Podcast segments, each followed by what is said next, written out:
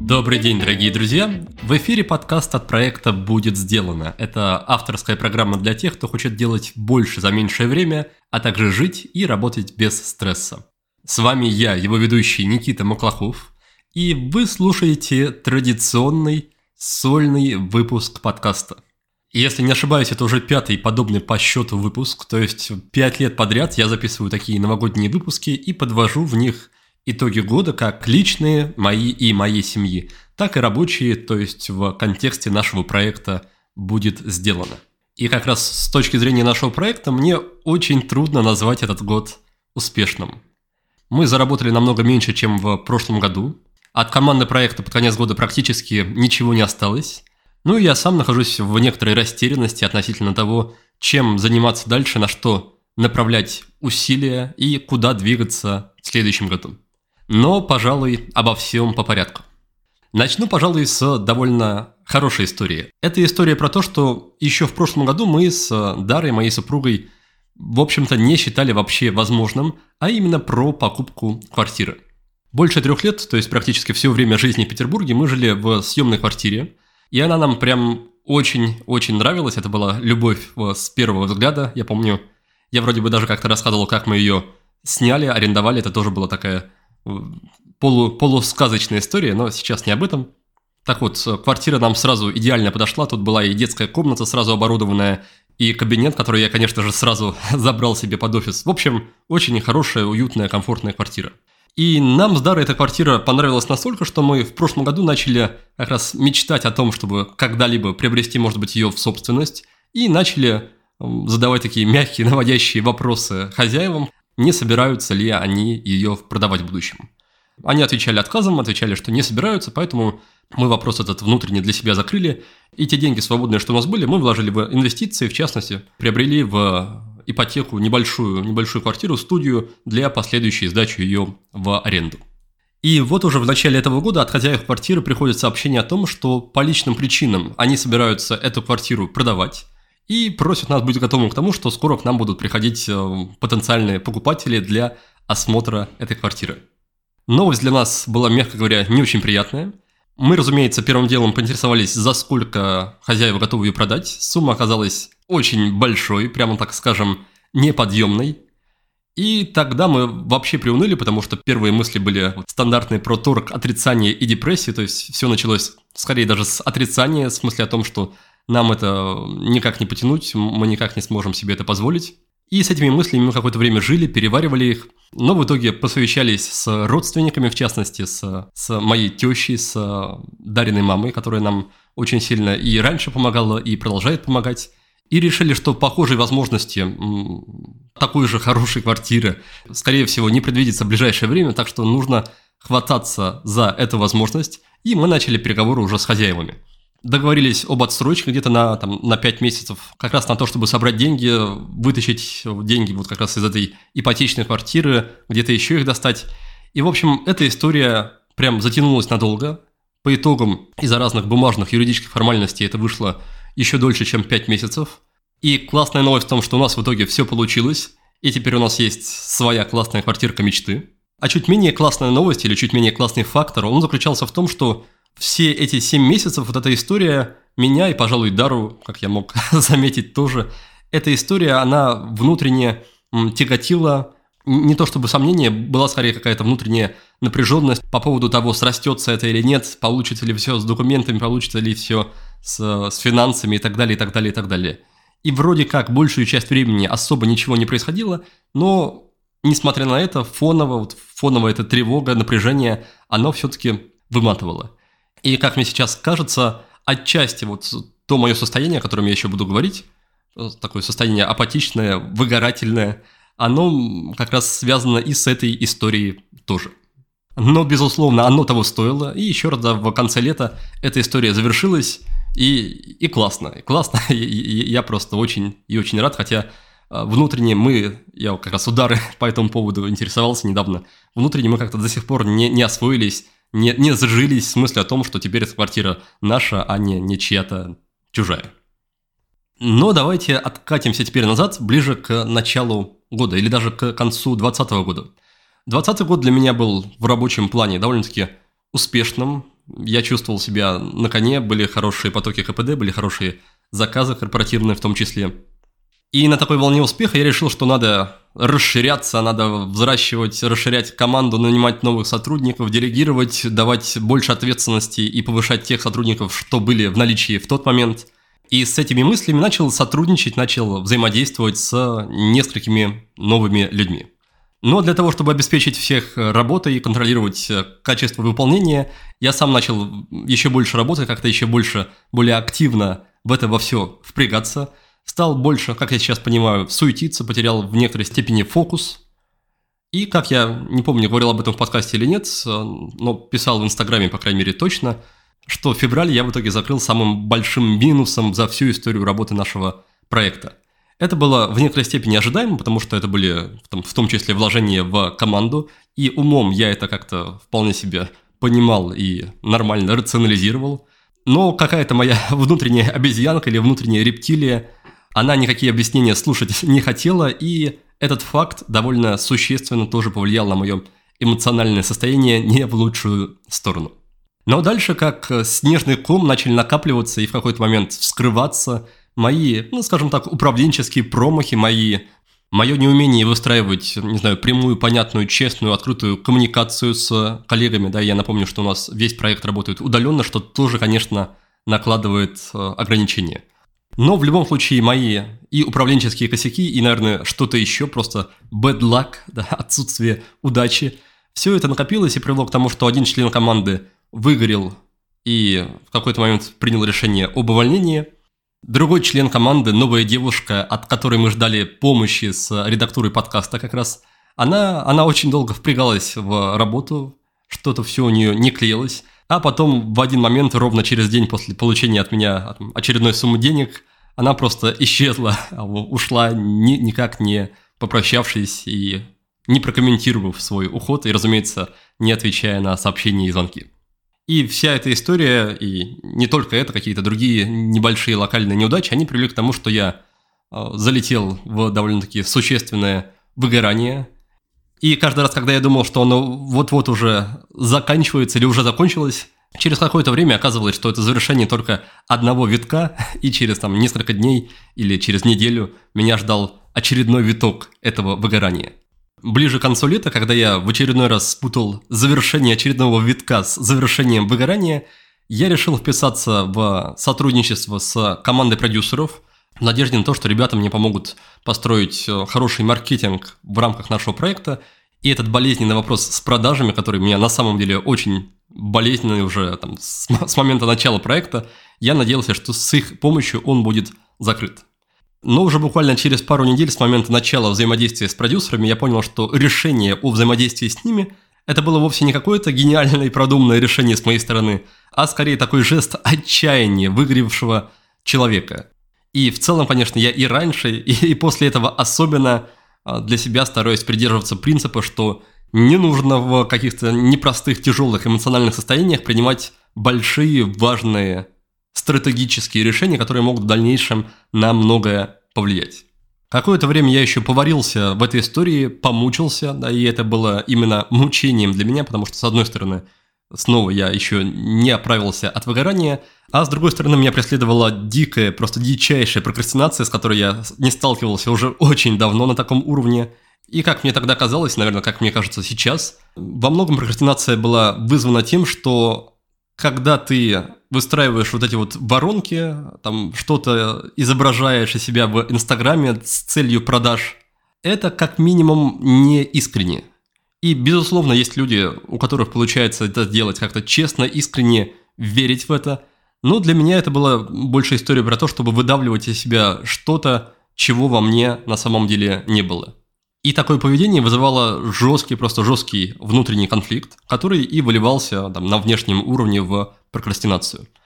Некоторое время я, конечно, себя убеждал, что Никита нужно просто постараться все так делают. Эти ребята, продюсеры, с которыми ты работаешь, они классные ребята, они все знают, нужно просто э, слушать их и делать так, как они говорят. но со временем для меня стало очевидно, что это просто дорога в никуда, что мне реально плохо от такого, от таких моих действий, что это меня в какой-то степени убивает. Поэтому в какой-то момент я принял решение о прекращении взаимодействия с продюсерами, с командой продюсеров. И как ни странно, а может быть вот в контексте того, что я рассказал, совсем не странно, в тот момент я почувствовал просто огромное, огромное облегчение. Ну и пока я находился в этом выгорательном анабиозе и, очевидно, не слишком, мягко говоря, развивал активно наш проект. Остальные члены команды, ну, скажем так, наполовину покинули проект, то есть э, нашли, нашли какие-то дополнительные занятости для себя, чтобы просто компенсировать тот простой, который образовался э, в рамках нашего проекта. И, по сути, вот к концу года, к этому моменту со мной осталась только Оксана, главный редактор подкаста и моя самая главная любимая помощница, которая была с самого первого дня, по сути, создания проекта, которая есть до сих пор. По крайней мере, она меня не бросает, не бросила, но, как я ощущаю, мысли у нее тоже такие появляются. Но как бы грустно все это не звучало, но и надеюсь, что вы понимаете, что я рассказываю это не потому, что хочу как-то пожаловаться или вызвать чью-то жалость, потому что просто это существенная часть прошедшего года, и будет странно не упомянуть про это, подводя итоги. Несмотря на все это, сейчас к концу года я уже бодрячком, я уже восстановился, чувствую в себе много энергии, довольно-таки много творческой энергии, которую я рассчитываю направить в следующем году на что-то классное и интересное. И, пожалуй, основная проблема в том только, что за этот год так много всего перестало у меня работать в рамках нашего проекта, как-то слегка развалилось, что мне теперь трудно пока понять, за что хвататься, что можно как-то реанимировать, поставить на ноги, а что уже нужно просто оставить, похоронить и, и двигаться дальше. Пожалуй, после такой страдательной темы самое время переключиться на антистрадательную тему. И для меня такой антистрадательной темой была в этом году терапия, психотерапия. То, что мы как раз довольно подробно обсуждали с Кариной Карамян в предыдущем выпуске подкаста.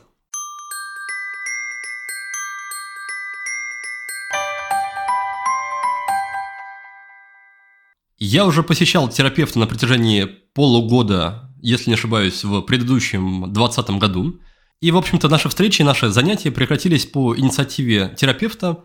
С одной стороны, да, и у меня, и у него, или у нее, вернее сказать, было ощущение, что мы то, что хотели, проработали, но в то же время у меня было другое еще ощущение, что до чего-то серьезного мы не добрались, не докопали, корень всех там зол, проблем и бед, он остался не тронут, недоступен.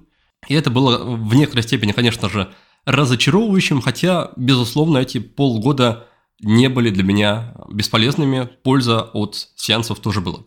И с того момента я делал еще несколько робких попыток э, вернуться, войти в терапию, и как обычно, как это часто бывает, самое сложное в этом вопросе – это найти подходящего человека, подходящего специалиста, который, с одной стороны, сможет найти конкретно к тебе, ко мне, тот самый подход, тот самый ключик, а с другой стороны, с которым у вас возникнет вот эта самая внутренняя химия, этот альянс, о котором говорила Карина. Без этого просто, без этого работа просто не пойдет. И у меня, к сожалению, в рамках этих попыток этого достичь не получалось. Но вместе с тем я не терял надежду возобновить всю эту историю, потому что понимал, или, по крайней мере, верил в то, что и вот это выгорание, о котором я уже рассказал, и какие-то проблемы в рамках проекта, и взаимодействия с другими людьми – они связаны с какими-то глюками в моей голове, которые я по какой-то причине пока не могу обнаружить и, соответственно, не могу их как-то починить. И сейчас, к концу года, я уже не просто верю в, эту историю, я убежден, что это все действительно так. Я не могу утверждать, что все эти глюки я уже обнаружил и починил. Там работы оказалось просто непаханное поле. Сейчас я об этом чуть подробнее еще расскажу. Но, по крайней мере, фронт, фронт работ примерный, он начал очерчиваться. И первые шаги, первые шаги я тоже начал делать и чувствую, чувствую классный эффект. Итак, как же выглядела эта моя новая терапевтическая история? В один прекрасный день, а именно 16 сентября, я это подсмотрел в свои таблички учета, в которые все отмечаю, я почувствовал себя на порядок лучше, чем обычно в плане своего состояния, в плане своей энергии, и подумал о том, что мне очень не хочется снова впадать в вот эти выгорательные депрессивные состояния, а значит, что-то нужно с этим делать. И как раз тогда у меня возникла мысль, что пора, пока ты чувствуешь себя хорошо, идти снова в терапию. И я решил долго особо не ждать. Я вспомнил советы, рекомендации Юлии Сианта. Она, если вы слушали выпуск подкаста с ней, говорила о таком направлении терапии, как EFS, Internal Family System. И прямо в тот же момент я зашел на сайт efsrussia.ru, там у них был список аккредитованных э, психотерапевтов, выбрал двух, которые мне в моменте приглянулись, один из них ответил сразу же, и у него чудесным образом оказался слот свободный в тот же день, и прямо в тот же день мы начали с ним работать. Причем этот терапевт также работает в подходе EMDR или DPDG, десенсибилизация и переработка движением глаз. Вот такое вот непростое название. Тот подход, который я тоже хотел попробовать, так что тут просто все сошлось. И с тех пор прошло уже больше трех месяцев. Я посетил 14 сеансов, очень стараюсь их не пропускать и, и очень расстраиваюсь, когда выпадает какая-то, какой-то отпуск, например, у терапевта. Мне, это, мне эти паузы нелегко даются. И, как я уже сказал чуть раньше, есть ощущение очень неплохого прогресса. Как минимум с точки зрения доступа к каким-то а, болезненным, травмированным частям. Да, это выражается в том, что практически каждый сеанс я просто реву. Я запасаюсь салфетками перед сеансом, готовясь к тому, что буду реветь, и реву каждый раз на этих сеансах. Что там происходит, почему надо обязательно реветь, и как это связано с тем, что происходит сейчас в моей жизни. Все это, пожалуй, не так-то просто описать, не вдаваясь глубоко в подробности моей личной истории. Но если попробовать довольно коротко, то базовая идея в том, что оказалось, что в моей жизни на протяжении очень долгого времени было много, много, много разного рода эмоционального насилия. И до текущей терапии я на это не обращал внимания, не замечал этого по одной простой причине. Я этот опыт у себя обесценивал. Таким образом проявлялась моя базовая, основная психологическая защита, которая проявляется, в общем-то, и сейчас, до сих пор, и в текущий момент. Потому что даже сейчас, когда я записываю этот подкаст и рассказываю всю эту историю, у меня есть фоновый такой голос, фоновые мысли о том, что «Чувак, ну какое это эмоциональное насилие, да хватит придумывать все все через это проходят, ничего там страшного не было, что-то тут разнылся, соберись уже. И, возможно, этот голос в какой-то степени корректен, рационален, но точно могу сказать, что он никак не приводит к здоровому существованию и какой-то счастливой жизни. И поскольку очень долгое время я верил этому голосу, действовал в соответствии с тем, что он мне говорил, то есть закрывал глаза или отрицал эти переживания, отрицал их важность, то сейчас я все-таки решил пойти от обратного, перестать отрицать этот опыт и перестать отрицать важность этого опыта, перестать отрицать то, каким образом он на меня повлиял и продолжает влиять. С этого решения, с решения перестать обесценивать свой предыдущий какой-то драматический опыт, в общем-то, и началась вся полноценная работа. То есть это решение, оно сделало возможным в целом какую-либо глубокую работу – но дальше началась эта история с тем, что я плачу на каждом сеансе. И отчасти это связано с тем, что мне приходится очень многое пересматривать относительно своего прошлого. Переоценивать свои действия в рамках прошлых событий, действия других людей по отношению ко мне, допустимость, недопустимость их действий. В общем, там просто огромная куча всего, но самое сложное, самое фундаментальное – это вот это самое переписывание – своего прошлого. И это очень-очень странное ощущение, потому что ты в какой-то степени перестаешь верить своему прошлому, оно становится таким зыбким. Ты думал, что событие, ситуация выглядела так, но ты ее начинаешь рассматривать с разных сторон, в том числе с помощью или особенно с помощью терапевта, и вдруг понимаешь, что это было совершенно про другое, это было вообще не то, что ты об этом помнишь, или не то, как ты себе это представлял. И таких ситуаций у меня, в моем случае, оказывается очень много. И получается, то представление, которое у меня было о моей прошлой жизни, оно оказывается во многом неверным. И это ощущение, оно жуть как странное, но в то же время очень освобождающее, потому что, по крайней мере, я начал верить в то, что нахожу корень, корень проблем, которые, которые у меня не получалось найти, откопать какими-то другими инструментами, там, вроде медитации или привычек, потому что там, и медитация, и привычки – это классно – они помогают и работают в, в моменте, в настоящем, но до каких-то глубинных историй с помощью них, к сожалению, не докопаться. Более того, отчасти я уже верю в то, что до многих реальных глубинных историй самому человеку очень трудно докопаться как раз по той причине, что у взрослого человека, скорее всего, есть уже ряд хорошо отработанных психологических защит. Потому что психологическая защита это то, это как такой панцирь, который окутывает травматический опыт, как будто есть внутри какая-то рана кровоточащая. И чтобы внешний мир эту рану не дергал, не бередил, психика просто образует в нее какой-то супер крепкий панцирь. И с одной стороны, эту рану больше ничего не беспокоит, внешний мир ее никак не может достать, даже ты сам ее не можешь достать. Но при этом, к сожалению, эта рана не может быть залечена, пока этот панцирь присутствует. И, соответственно, чтобы с этой раной как-то поработать, нужно сначала этот панцирь убрать. А, конечно, этот панцирь, эта психологическая защита, убираться сама по себе не особо хочет. Так что убирание этого панциря, снятие этих психологических защит – это, по сути, такой Рубикон, после которого как раз начинается вся супер активная, активная работа. Ладно, пожалуй, пора и с этой темой тоже заканчивать. Я при этом прекрасно понимаю, что далеко не всем это может быть понятно, созвучно, актуально. Но я буду искренне очень рад, если тем из вас, кому тема терапии откликается, да, тем из вас, кто чувствует, что что-то не так с внутренним состоянием, с психикой, но не понимает, что именно не так и как с этим работать, как это чинить. Если для вас это послужит таким очередным звоночком, очередным сигналом, приглашением к тому, чтобы просто посмотреть в этом направлении и начать предпринимать первые какие-то робкие, может быть, шаги. Робкие, потому что эта история может быть довольно медленной и длительной. Много времени может уйти на то, чтобы найти подходящего человека, на то, чтобы выстроить с ним классный контакт, на то, чтобы обнаружить и проработать эти самые защиты, но оно, безусловно, того стоит. Поэтому, друзья, пожалуйста, не оставляйте попыток.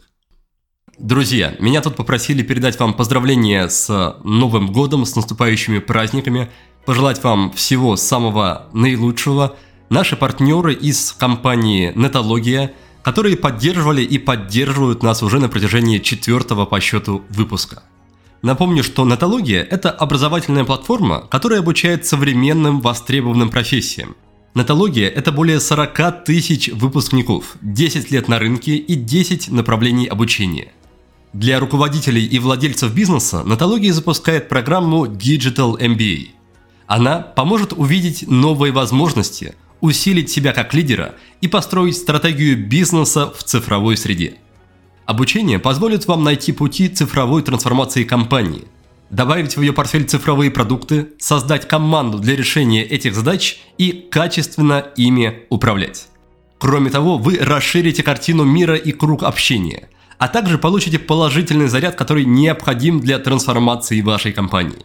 Преподаватели Digital MBA – это профессора международных бизнес-школ. У вас будет возможность пообщаться с представителями Кембриджской бизнес-школы, Колумбийского и Корнеллского университетов – все профессора являются практиками и погружены в бизнес-контекст. В числе преподавателей есть также бизнес-лидеры из российских и зарубежных компаний. Они поделятся экспертизой, наработанной годами в Яндексе, в Тинькофф и Unilever. Для вас, дорогие слушатели, Нотология предоставляет скидку размером 20% на эту программу. Просто скажите менеджеру, что вы слушатели подкаста «Будет сделано». Ссылку на программу Digital MBA от Антологии вы найдете в описании к этому выпуску. Ну что, давайте двигаться дальше. В прошлых новогодних выпусках, вроде даже не один раз, я уже рассказывал, что начал инвестировать. Делаю это через приложение Тинькофф Брокер. И в целом до этого получалось довольно-таки успешно. Но и в этой сфере, как и в некоторых других, в выходящем году я допустил кое-какие ошибки, о которых я сейчас и расскажу. Но перед этим хочу упомянуть классную книгу, в которой есть много советов как раз по инвестициям. И при этом, что интересно, тема, которая вообще к инвестициям не относится. Это книга Нобелевского лауреата Даниэля Канемана «Думай медленно, решай быстро». Ее много раз рекомендовали гости в рамках подкаста, а еще в этом году мы разбирали ее довольно подробно в нашем книжном клубе. Так вот, в этой книге есть несколько классных советов на тему принятия финансовых инвестиционных решений. Знал бы я, которые чуть раньше, возможно, бы не так накосячил. Например, там описана такая базовая стратегия поведения для частных, непрофессиональных, то есть таких как я, инвесторов. И Даниэль Канеман пишет, что согласно статистике, согласно исследованиям, на долгосрочной дистанции выигрывают те частные, не суперквалифицированные инвесторы, которые совершают наименьшее число действий.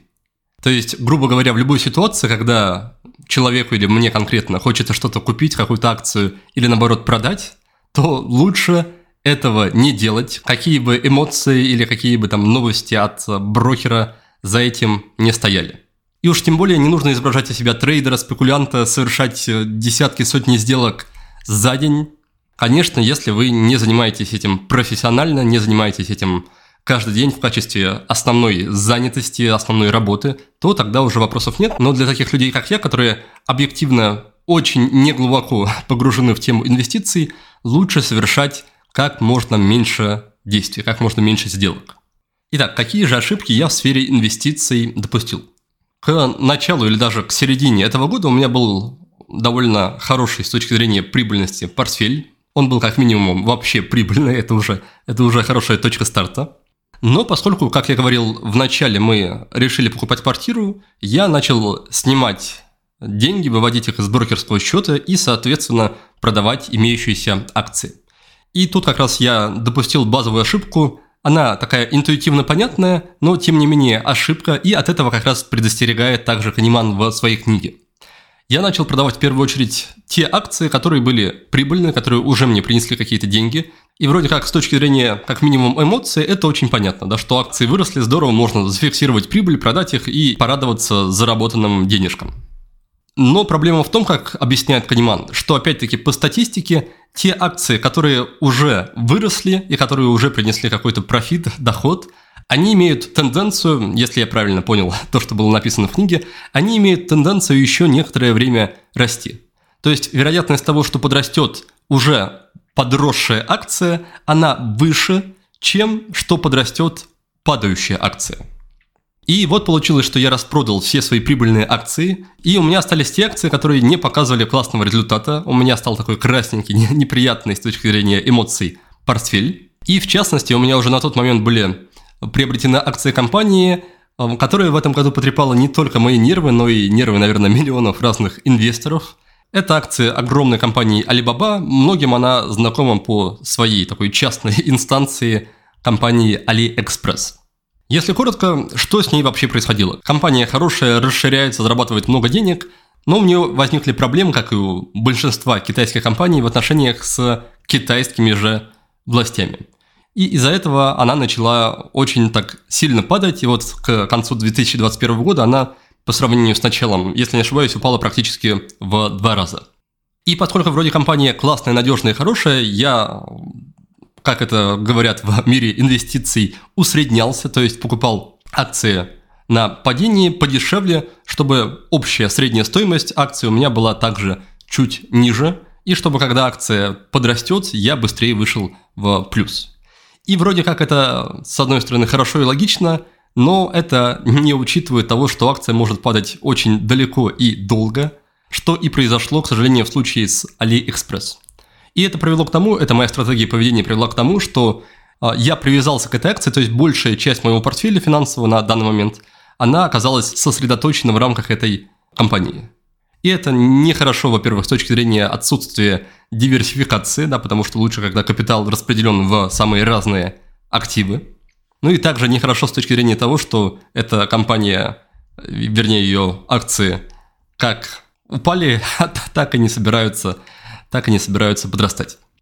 В целом, по крайней мере, с этого момента я намерен придерживаться все-таки этого правила Канимана и не совершать э, лишних действий, просто ждать, ждать, ждать и ждать.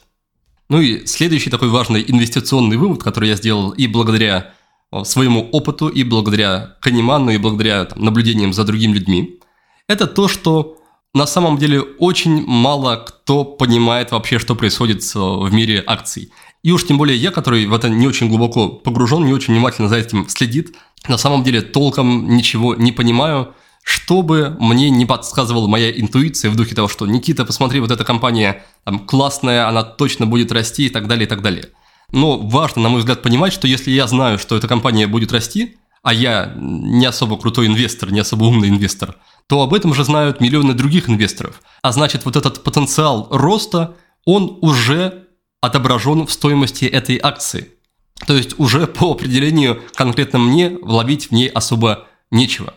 И в целом, как я сейчас понимаю, какой-то заработок на рынке инвестиций, он возможен, ну, скажем так, благодаря одной из двух стратегий.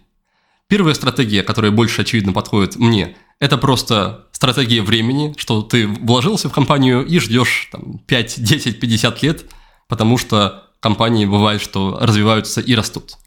А вторая стратегия, она основана на том, что у тебя есть какая-то информация, которой нет ни у кого другого или которой нет как минимум у большинства. И очевидно, что вторая стратегия ко мне совершенно не относится, как не относится и ко многим начинающим инвесторам, потому что откуда у нас будет вот эта самая информация. И здесь вот в рамках второй стратегии многие начинающие инвесторы, и я в том числе, э, спотыкаемся о медвежью такую услугу, которую оказывают брокеры, например, там, Тинькофф брокеры и инвестиционные фонды. Например, в Тинькофф инвестициях есть такая опция по каждой компании, как прогноз аналитиков, где там или отдельные какие-то аналитики, или представители разных банков и фондов предоставляют свою, свои, скажем так, размышления, прогнозы по данной компании. Если ты заходишь в этот раздел и видишь, что там все 100%, все 40 разных банков, фондов и специалистов все единогласно утверждают, что эта акция будет расти в цене, то довольно сложно этому как-то по крайней мере, эмоционально не поверить и не вложиться в эту акцию. Но опять-таки, если подумать, то это совершенно не имеет смысла. Во-первых, потому что никто не знает э, будущее, никто не знает, что будет происходить, никто не знает про всяких черных лебедей, которые будут возникать.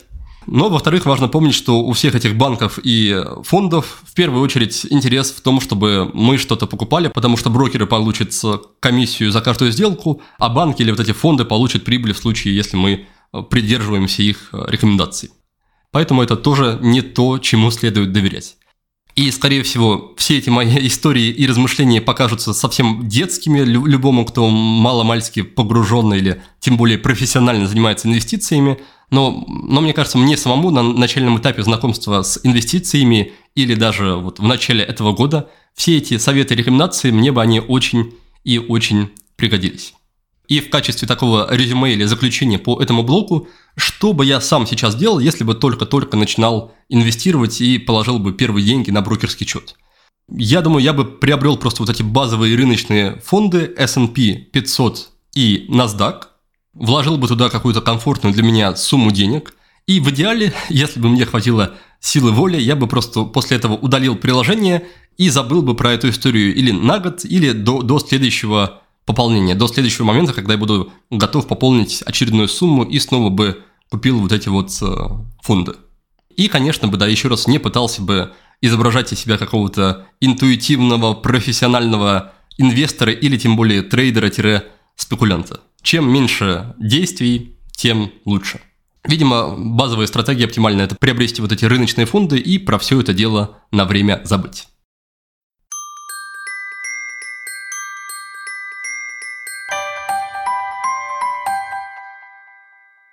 Так, хорошо. Теперь мне, пожалуй, хочется подвести пару таких топ-3.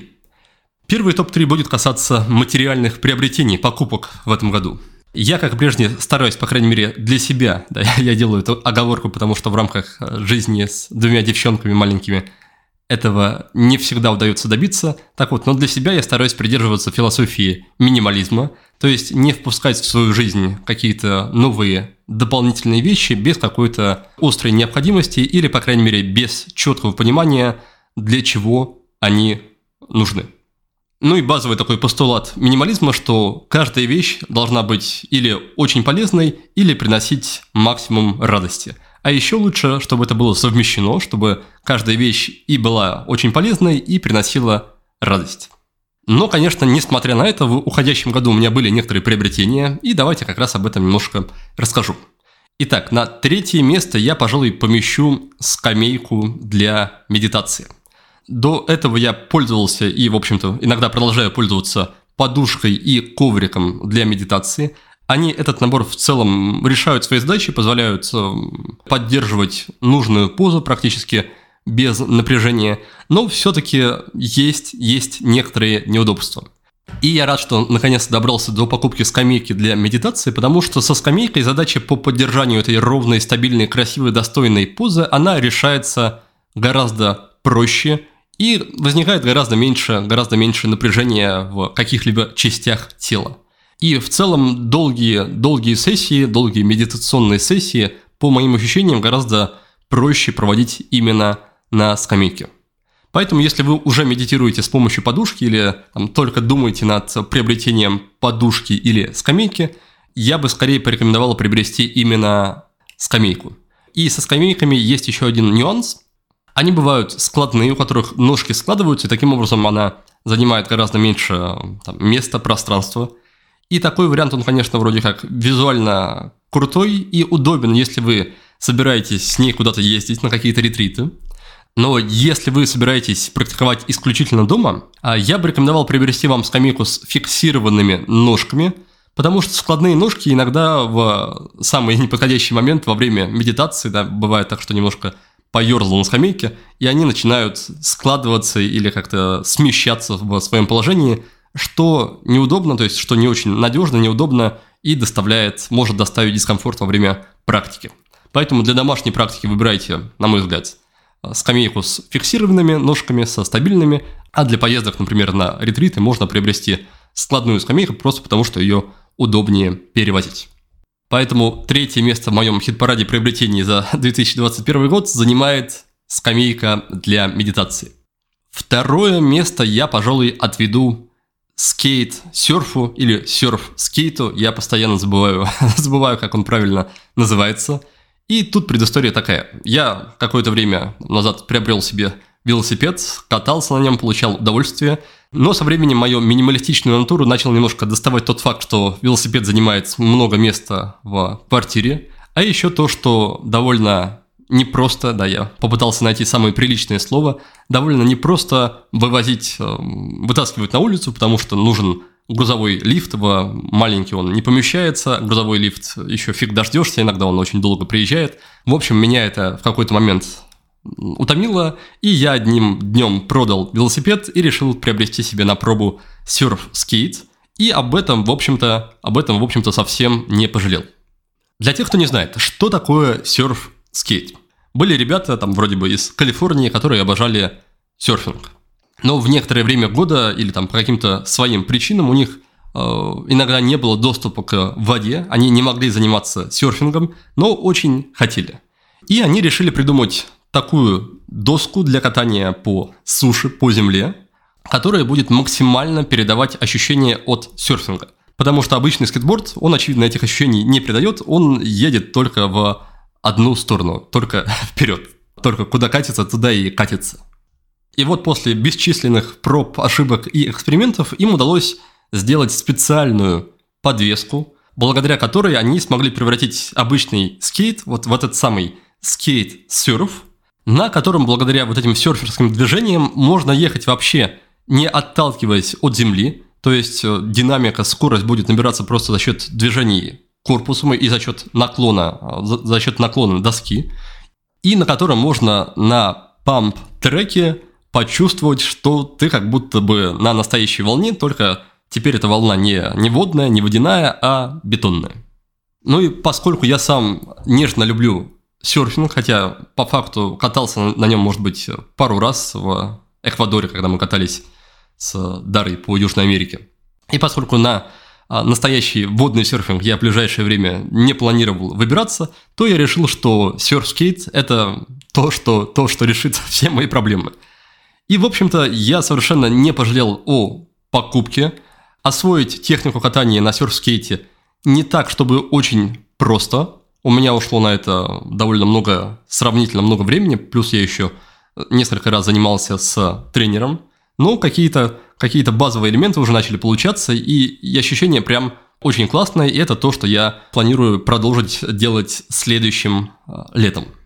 Но когда мы говорим о покупке серскита, я теперь еще больше, чем раньше, убежден, что его не следует или даже нельзя покупать без приобретения защитной экипировки. Причем в этом году я сам не был слишком легкомысленным, я приобрел сразу налокотники и наколенники, но, как оказалось, этого было недостаточно. И в рамках одной из заключительных тренировок на серфскейте в летнем этом сезоне, я очень неприятно, неудачно упал на бедро. И поскольку это, еще раз, это не водная стихия, а бетонная, она не прощает особо ошибок. И любое падение, особенно падение на какой-то маломальской скорости, оно добавляет, привносит, дарит много-много ярких ощущений. К счастью, моя травма оказалась не особо какой-то критичной, серьезной, это был просто ушиб, но в моменте это чувствовалось прям очень, очень неприятно, очень болезненно. И я решил, что в следующем сезоне в дополнение к имеющейся защитной амуниции я приобрету еще и как минимум вот эти защитные шорты, которые защищают и, и бедра, и ягодицы. Поэтому второе место в хит-параде приобретений я отвожу серф-скейту и защитной экипировке. Ну а приобретением на вершине этого списка, на вершине хит-парада, я обязан своим увлечением биохакингом и любовью ко всяким гаджетам, технологиям и прочим-прочим для оптимизации жизни и здоровья. Снова меня здесь в некоторой степени защищает мой минимализм, потому что если бы не он, я бы, наверное, скупал бы все подряд и все подряд бы тестировал. Но поскольку минимализм имеет место быть, я заношу все интересные мне гаджеты и находки в список и долгое время приглядываюсь к ним, там, читаю обзоры, иногда рекомендую их другим людям, потом эти люди их э, покупают, приобретают, и я уже на них смотрю, насколько мне самому это интересно, такой вот хитрый, замороченный способ. К счастью, эти рекомендации обычно оказываются вполне себе годными, хорошими, так что люди мне э, благодарны, и нельзя сказать, что я их как-то использую с злым умыслом. В общем, на первое место я решил поместить перкуссионный массажер, от производителя Terragun. Что такое перкуссионный массажер? Внешне он похож на такой пистолет, а по принципу действия, пожалуй, больше всего похож на отбойный молоток. Итак, это массажер, у которого головка движется с очень высокой частотой, что-то вроде 40 там, движений ударов в секунду, и за счет чего происходит такое ударно-волновое воздействие на там, необходимые части тела. Причем есть разные в комплекте насадки для головок, можно использовать какие-то более мягкие и широкие для большей площади воздействия, а можно использовать такие точечные насадки, похожие на пирамидку, для проработки болевых триггерных точек в теле. У такого массажера довольно широкий спектр применения, и можно массировать буквально все части тела, даже какие-то мышцы на лице, на них тоже можно аккуратно э, воздействовать. То есть руки, ноги, шея, грудь, что угодно, плечи. В общем, все подается воздействию с помощью этого массажера. И также, что интересно, его можно использовать, например, до тренировки, или когда мы с утра только проснулись и совсем еще такие неуклюжие, холодные, деревянные. И в этом случае воздействие такого массажера будет скорее активирующим, взбадривающим. И можно использовать после тренировок, особенно после таких суровых, хардкорных тренировок, для снятия напряжения, болевых каких-то симптомов, спазмов, вывода молочной кислоты и так далее – в общем, восстановление после тренировок, особенно тяжелых в, там, с железом в зале, с ним происходит ощутимо быстрее. А конкретно для меня, моя любимая область применения этого устройства – это проработка и массаж плеч и шейно-воротниковой зоны. Потому что у меня регулярно появляются там какие-то неприятные ощущения, зажимы, часто после ночного сна, когда тело выбирает какое-то неоптимальное положение. И до этого массажера я особо не знал, как туда подобраться, потому что Э, пальцами или другими массажерами просто не удавалось э, оказать достаточно сильное глубокое воздействие на то, чтобы снять вот это напряжение. Ну а данный массажер Тараган, он справляется довольно неплохо с этой задачей, поэтому я очень, очень рад, и, и именно во многом благодаря этому и помещаю его на первое место в своем списке. Если подходить чуть менее предвзято, то, наверное, есть э, один существенный минус у данного агрегата. Это довольно-таки высокая цена, но, судя по всему, она оправдана, потому что, насколько я знаю, от более дешевых аналогов, от более дешевых конкурентов э, эффект не такой, не такой ощутимый. Но если у вас будет желание, то почему бы и не протестировать какие-то другие варианты? Я думаю, можно будет выбрать наиболее подходящий, оптимальный. Еще один рейтинг, еще один хит-парад, который я бы хотел составить, это хит-парад топ-3 книги, которые я прочитал в этом году. И для начала просто, наверное, отмечу, что читал я сравнительно много в этом году. Речь не идет ни о каких ни, там, ни сотни, ни двух сотнях книг за год. Вообще речь э, не про это, не было такой цели, и смысла я в таком количестве вижу, вижу мало. Скорее, наоборот, в этом году я стремился к тому, чтобы чтение доставляло и больше мне удовольствия, и больше пользы. И в контексте этого я пришел к окончательному пониманию того, что мне не нравится читать книги в электронном виде, тем более на небольшом экране телефона. Поэтому я начал по чуть-чуть собирать библиотеку своих любимых, в первую очередь, нон-фикшн книг. Так что если я знаю, что книга, которую я собираюсь читать, она точно достойная, или, может быть, я уже ее читал в прошлом и собираюсь ее перечитать, то, скорее всего, я ее приобрету в печатном виде, и если она в итоге окажется соответствующей моим высоким ожиданиям, то я ее просто оставлю у себя в библиотеке, а если нет, то просто отдам ее или продам или передам.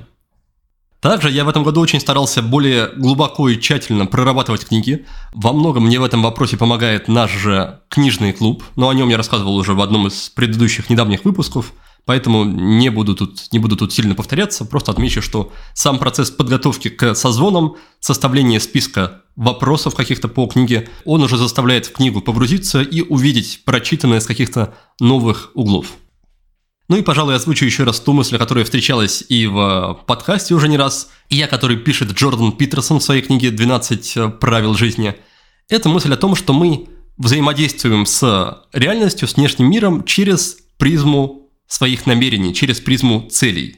И, по сути, если перед нами стоит какая-то цель, то мы фильтруем все, что нас окружает, все, что нам встречается на пути, на то, что в достижении этой цели помогает, на помехи и на, скажем так, несущественное. С первыми двумя категориями мы как-то работаем, взаимодействуем с этим, а с третьим, с несущественным, мы это просто игнорируем, не замечаем, то есть даже не принимаем в какое-то рассмотрение. И если приносить эту идею на процесс чтения, то получится примерно следующее. Если мы читаем книгу без какой-либо цели, ну, целью может быть, например, подготовиться к созвону книжного клуба, то, по сути, весь материал, все содержание книги для нас становится просто несущественным. И наше восприятие, по большей части, все это дело игнорирует и отметает. И наоборот, если мы ставим перед собой какую-то четкую понятную цель, и чем важнее, конечно, тем лучше, то процесс чтения становится гораздо более осмысленным, целенаправленным, и запоминаем и усваиваем мы в итоге гораздо больше, ну или, по крайней мере, гораздо больше из того, что относится к нашей цели. И помимо этого, из мелочей я еще приучаю себя с помощью карандашика и маркера делать какие-то пометки, уделять главные мысли, выписывать свои сомнения, может быть, спорить в какой-то степени с автором относительно прочитанного. Опять-таки, чтобы все это лучше у меня впиталось на подкорку. Конечно, было бы здорово еще писать по итогам прочитанным какие-то рецензии, обзоры, подводить итоги и так далее – но я просто понимаю, что если начну этим заниматься, то на этом просто застряну и начну прокрастинировать как подведение итогов, так и дальнейшее чтение, чтение следующих книг, поэтому пока что, по крайней мере, разрешаю себе этого не делать. Что ж, на этом давайте посмотрим, что же находится в моем хит-параде книг. Первая книга года будет относиться к художественным книгам. Я их читаю на самом деле очень мало, гораздо меньше, чем, наверное, стоит и хотелось бы. Но из тех, что я прочитал в этом году, из тех, что мне вот в первую очередь вспоминаются и вспоминаются с теплым чувством, это историко-приключенческий роман Джеймса Клавела под названием «Сёгун».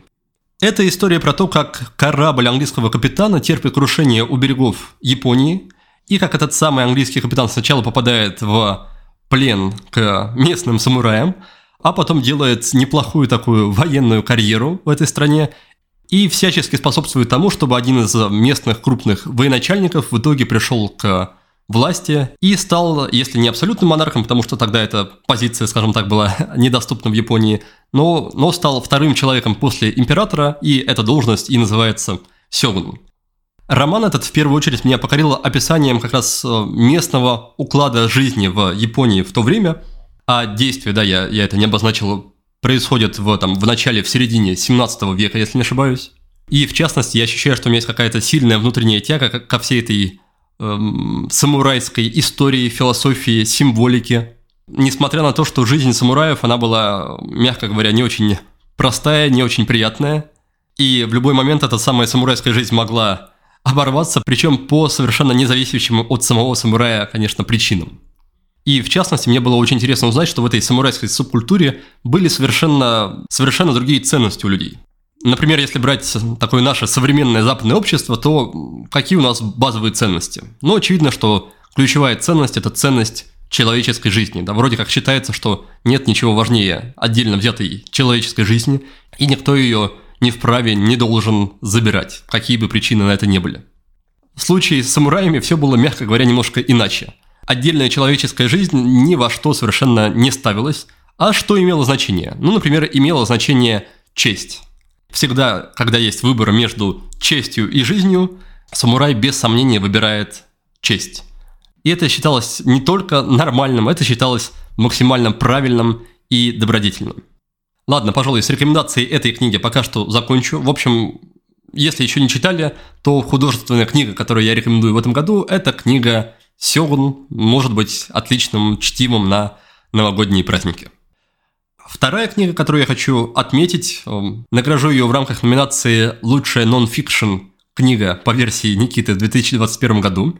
Это книга, про которую я много-много-много-много раз слышал из разных источников, но как-то до этого не доходили просто до нее руки, а потом я увидел ее в печатном виде у соседки и попросил дать мне почитать, и не был ни капли разочарован. Это книга «Сапиенс» автора Юваль Ной Харари.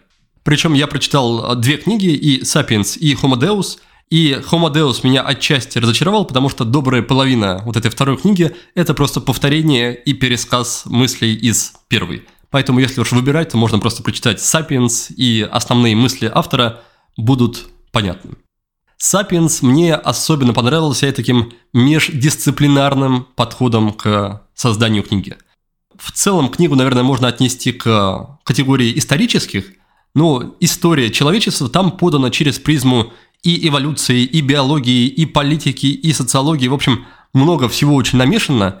И такая вот, и такая вот ядерная смесь, она позволяет взглянуть на вроде как плюс-минус знакомые исторические события под совершенно новым углом и отчасти их как-то переосмыслить. Да, и, наверное, это похоже на то, что, что происходило и происходит со мной в рамках терапии, но, но здесь уже речь идет не про мое личное прошлое, а про прошлое всего человечества, про наше прошлое, про прошлое цивилизации.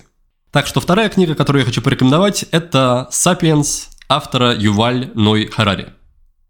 Наконец, третья книга. Ее я выдвину на номинацию «Профессиональная книга года» по версии Никиты Маклахова. Это книга по теме осознанности, медитации и работы внимания. Как я рассказывал в выпуске «Вечный студент», в этом уходящем году я учился на инструктора практик осознанности. И в рамках этого обучения, также вне его, довольно много по этой теме читал. И, если честно, далеко не все книги из тех, что я читал по этой теме, меня увлекали, далеко не все давались легко.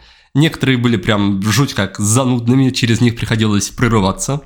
Но при этом есть одна книга в процессе чтения, в которой я нахожусь, она довольно толстенная – которая, что интересно, также написана не слишком просто, там много всяких э, сложных околонаучных и, и научных терминов, но при этом, несмотря на это, которая меня очень увлекает, потому что и процесс медитации, и работа ума там разложена по полочкам, приведены много-много разных моделей, интерпретаций того, как это все работает или может работать. И это прям очень-очень-очень увлекательно, если вы хоть немного заинтересованы в теме работы своего ума, ну или в прикладном направлении, как тренировка своего ума, своего внимания, например, через практики медитации. Эта книга называется «Свет ума», и автор ее Куладаса. На самом деле я не так много знаю про, про этого человека, практически ничего. Разве только что Куладаса – это его такое монашеское имя. Реальное имя его Джон Йейтс – и этот человек как раз находится на стыке двух миров, такого традиционного буддийского и научного. Потому что он долгое время изучал нейронауки, нейробиологию. Насколько мне известно, он является профессором по этим дисциплинам. И также не менее, а то еще и более долгое время он практикует медитацию. Вот я смотрю обложку книги, пишет, что он практикует буддийскую медитацию более 40 лет. Судя по всему, это тот человек, который хотя бы немножко точно понимает медитацию и немножко точно понимает науки о мозге. И эта его книга является такой попыткой разложить, объяснить и описать медитационный буддийский подход через современное научное понимание работы мозга и ума. Книга, с одной стороны, непростая, но за счет того, что просто невероятно интересная тема, по крайней мере для меня, она читается в меру легко. Конечно, не так, как тот же Сёгун, но очень даже увлекательно. Поэтому третья и заключительная моя рекомендация по части книг – это «Свет ума» Куладаса или Джон Йейтс.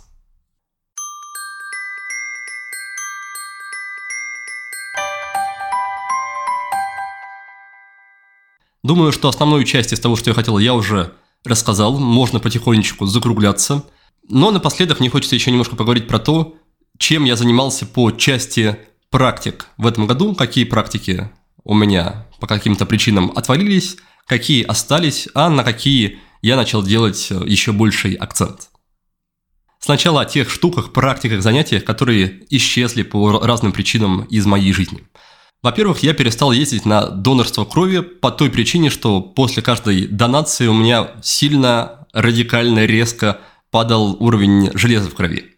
И отчасти то, чем я занимался в контексте здоровья, среди прочего, это как раз пытался восстановить как уровень железа, так и уровень ферритина, и делал это в первую очередь с помощью препарата Хемоплекс. О нем я рассказывал, по-моему, как раз в прошлогоднем новогоднем выпуске – Препарат этот Сайхерба работает э, очень даже неплохо. И в результате, когда я последний раз, пока что это 19 октября, сдавал анализы, они показали, что мое железо выросло до показателя, до отметки 28,6, а было около 4, и ферритин вырос до 46, а был тоже там от 5 до 6, то есть довольно-таки существенный уровень, существенный рост. Так что в будущем, возможно, я еще не полностью отказался от этой идеи, я вернусь в донорство, но буду сдавать теперь не, не кровь, а плазму. В этой теме я еще не очень хорошо разбираюсь, но насколько я понимаю разницу, когда ты сдаешь кровь, из тебя просто выкачивают кровь, а потом с помощью каких-то особых специальных аппаратов из твоей крови достаются необходимые полезные вещества, компоненты, которые будут переливать уже э, тому, кому это надо. А донорство плазмы, оно отличается тем, что у тебя тоже забирают кровь, но ее сразу же отделяют вот все эти вот полезные там отчасти вещества, и другую часть, которая не нужна для донорства, ее возвращают сразу обратно в твой организм, из-за чего сама процедура занимает гораздо больше времени. А, например, обычное донорство крови, сам вот этот процесс, он занимает минут 15, может быть 20, а донорство плазмы занимает от часа до двух, насколько я помню. Но при этом организм донора испытывает гораздо меньший стресс, потому что часть необходимых питательных там, веществ, часть компонентов крови, они возвращаются обратно в организм. И я не уверен, но, насколько я понимаю, падение уровня железа и ферритина в случае с донорством плазмы происходит гораздо, гораздо в меньшей степени. Так что первое занятие, от которого я пока отказался, это донорство крови, а второе – это суточные голодания, которые я практиковал до этого примерно раз в две недели. От голодания я отказался по той причине, что, с одной стороны, не видел большой от него пользы, а во-вторых, потому что оно шло в разрез с некоторыми моими другими целями и задачами, и таких задач, таких целей, в общем-то, было основных две – во-первых, это набор или, по крайней мере, поддержание стабильного веса. У меня очень высокий метаболизм, мне довольно-таки нелегко набирать вес, а вот э, терять, терять очень даже удается его легко. А, и, разумеется, пока ты голодаешь, вес особо не прибавляется, он скорее, наоборот, убывает. Ну, во-вторых, в этом году я еще более активно, чем раньше, был вовлечен в практики закаливания, в практике взаимодействия с холодными температурами, с холодной водой в том числе. И снова, когда ты совсем не ел, то, во-первых, организму гораздо труднее поддерживать, во-первых, температурный баланс, температурный гомеостаз, а во-вторых, сами практики взаимодействия с холодом, как я начал замечать, они очень такие энергоемкие, то есть вес уходит просто, по крайней мере, у меня просто благодаря этим закаливательным практикам, благодаря тому, что я гуляю в футболке или сижу в холодной ванне или в проруби. Поэтому суточное голодание у меня сюда никак вообще не получается вписать. Но вместе с тем я уже не первый год стараюсь придерживаться интервального голодания, то есть соблюдаю окно питания примерно с 9 до 6 и стараюсь вне этого окна ничего не есть. По-прежнему считаю, что это хорошая, полезная и удобная, удобная штука. Наконец, третье занятие, которое я поставил на паузу и о чем, в общем-то, жалею, это участие в благотворительности. В прошлом году я старался раз в месяц закупать и отвозить разного рода полезные вещи и продукты в ночлежку в Питере. Но уже, если честно, даже не помню, по каким причинам, может быть, просто случайно один месяц пропустил, а потом не удалось вернуться. Я это дело прекратил, и если быть э, совсем честным, то также был там, наверное, такой эмоциональный фактор, в том плане, что я не видел и не чувствовал вот этих конкретных людей, которым я помогаю или могу помочь, то есть не видел, каким образом мои действия меняют к лучшему чью-то жизнь. Это, с одной стороны, такая эгоистичная история, но мне кажется, что часто, и, по крайней мере, для меня, она важна в контексте такого рода занятий. И когда я это осознал, я решил податься в волонтерский фонд Адвита. Это фонд, который работает с онкобольными, как с детьми, так и взрослыми. Я решил стать там волонтером, но, к сожалению, по разным причинам эта идея не продвинулась далеко. Во-первых, потому что действовала куча разных ограничений в связи с ковидом в этом году, и, и волонтерская деятельность в рамках этого фонда была в целом поставлена на такой холд, на паузу. А во-вторых, когда ближе к концу года был запущен набор новой порции волонтеров, я смог принять участие в первом собеседовании, прошел его, а на второе собеседование, или вернее на тренинг, который длился, по-моему, даже несколько дней, я просто не смог попасть, потому что в это время был в отъезде. Поэтому данную идею, данный замысел я, видимо, переношу на следующий 2022 год. Надеюсь, что во что-то, во что-то это выльется. Это были три занятия, три практики, от которых я отказался или поставил по какой-то причине их на паузу. И теперь давайте расскажу еще, что у меня осталось, что еще действуют. Осталось на самом деле очень много разных практик, разных привычек. Я по-прежнему их практикую в огромном количестве, по-прежнему веду таблицу, отмечаю практики каждый день. Сейчас как раз смотрю на эту таблицу, там, как и раньше, там, в общем, несколько десятков пунктов.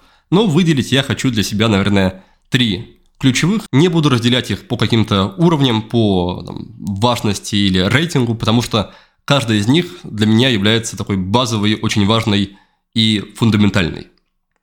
Во-первых, в этом году я сделал фокус, акцент на здоровый, хороший, полноценный сон и на соблюдение режима. Весь год практически без исключения я ложился в промежутке от 9 до 10 вечера и вставал в промежутке от 4 до 6.30, тут уж как повезет, а, смотря как я высыпался и в зависимости от того, насколько был эмоционально насыщенный или тяжелый предыдущий прошедший день.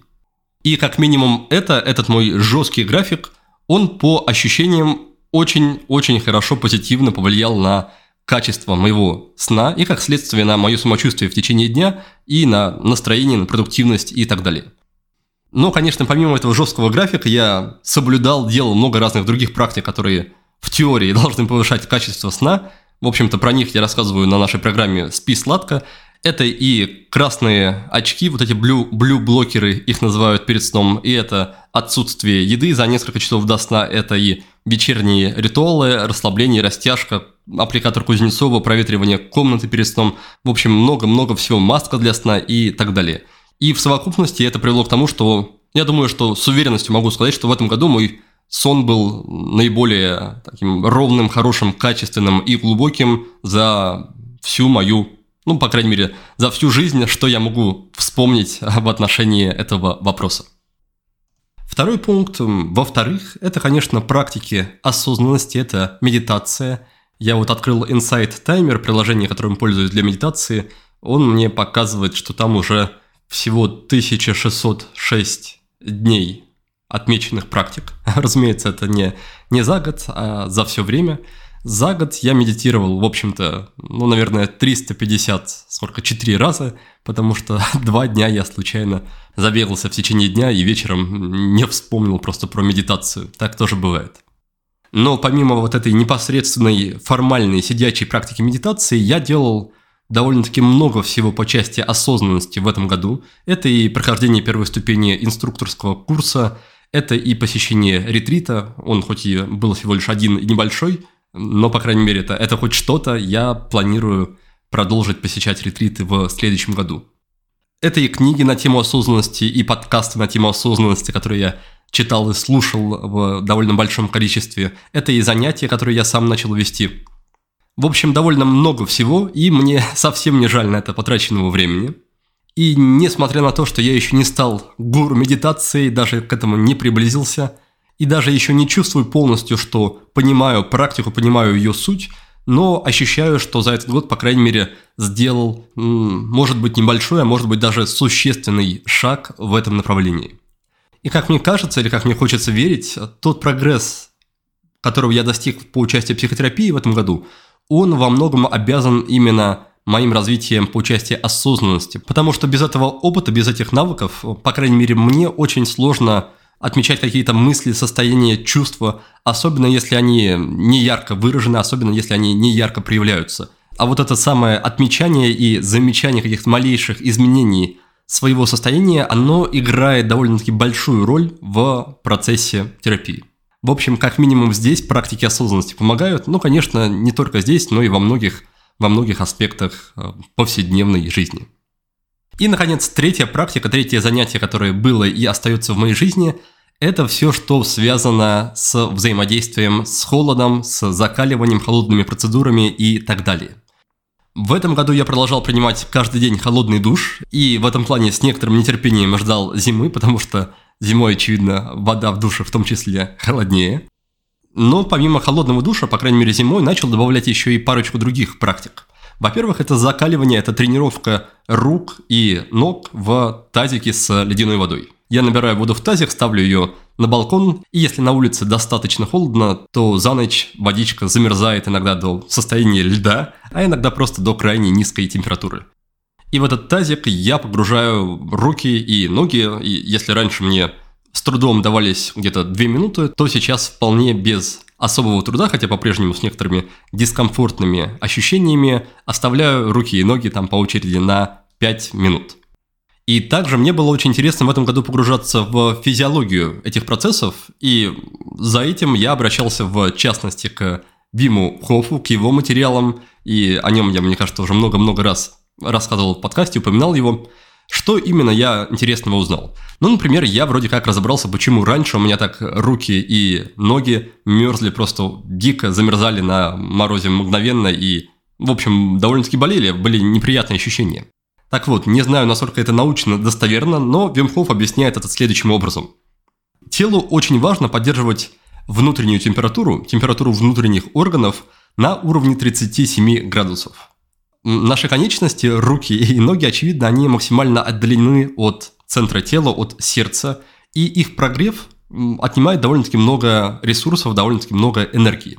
Когда мы попадаем на мороз или, например, погружаем руки в ледяную воду, происходит следующее – руки очень быстро и очень сильно замерзают.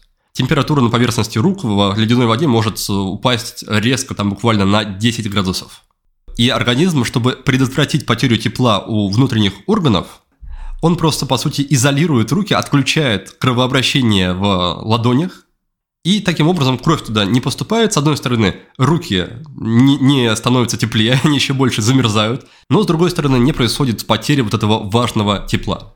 И через какое-то время, тут уже все зависит от состояния сердечно-сосудистой системы. А у кого-то это 2 минуты, у кого-то 5, а у кого-то это вообще не происходит, как у меня раньше. Так вот, через какое-то время просто организм адаптируется, и кровообращение возобновляется, и руки снова начинают согреваться без каких-либо уже проблем с остальными, остальными частями тела. Так вот, судя по всему, у меня раньше по каким-то причинам не возобновлялся вот этот механизм, и если я выходил на холод, то независимо от наличия или отсутствия перчаток, у меня руки мгновенно замерзали и не хотели дальше приходить в себя, просто болели, э, было, было неприятно.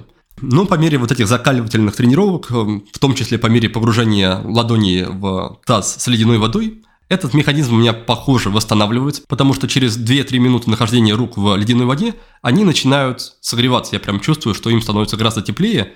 И когда вот эти 5 минут заканчиваются, я их достаю из ледяной воды, и мне их уже не нужно, по сути, греть, они уже горячие. То есть можно, можно было там сидеть еще дольше и дольше. И, насколько я понимаю, это как раз является признаком того, что все идет как надо. По крайней мере, так это описывает Вим Хофф. Помимо ледяного душа и тазика, я подключил еще такую забавную практику, немножко эпатажную. Я ее называю ледяными прогулками. Идея в том, что я выхожу вот сейчас зимой на улицу без куртки, без свитера, просто в футболке, но, но в шапке, в штанах и в ботинках. не, не совсем голый. И в таком виде просто какое-то какое время гуляю. И таким образом тоже стараюсь тренировать организм. На самом деле это не так холодно или совсем не холодно, по крайней мере мне, человеку, у которого есть уже какая-то какая натренированность. Через примерно 15-20 минут такой прогулки тоже подключают вот эти отопительные ресурсы и механизмы организма, и становится прям совсем тепло, мерзнут только по-прежнему руки, но их я продолжаю, продолжаю тренировать. И также по этой части было очень интересно узнать, каким образом вообще происходит э, обогрев, обогрев организма, э, за счет каких механизмов, скажем так. Потому что, как оказалось, это далеко не очевидно, и на этот счет, ну, я не очень глубоко, если честно, пока изучал, но вроде как есть много разных теорий, но все сводится к двум базовым, что за производство тепла в организме отвечает всего лишь, по сути, две системы. Это система дыхательная, система дыхания, поэтому, чтобы согреваться на холоде, в первую очередь нужно осваивать э, грамотное, хорошее дыхание. Опять-таки, Вемхоф этому довольно много времени уделяет. И, во-вторых, система мышечная. Оказалось, снова я ссылаюсь тут на Вимхофа, что наибольшее количество энергии производят межреберные мышцы, как это неудивительно. И как раз из-за этого у Вимхофа такое базовое упражнение для согревания после, например, посещения проруби – это то, что называется поза всадника – это когда ты расставляешь ноги чуть пошире, чуть-чуть подприседаешь и начинаешь вращать корпусом вправо-влево, и на каждое вращение выпрямляя противоположную руку в сторону вращения. Вряд ли это понятно на словах, но я оставлю ссылочку просто в описании к выпуску и ссылку на видео с демонстрацией этого упражнения. Ладно, что-то я в этот раз уже заболтался по моим ощущениям. Пора бы мне и сворачиваться. И напоследок, дорогие друзья, хочу вас поздравить с наступающими праздниками. Надеюсь, что этот уходящий год у вас был по многим параметрам лучше, чем у меня, а следующий год будет еще лучше, чем текущий. И я буду счастлив, мне будет искренне радостно, если моя работа, наш проект как-то приложит руку к улучшению этого вашего следующего года. Также будет очень круто, если в ответ на этот выпуск вы мне напишите пару слов о том, как, эм, о том, как прошел ваш год, о том, как, может быть, подкаст повлиял на ваш год, если повлиял хоть как-то. Мне будет, опять-таки, очень приятно это услышать.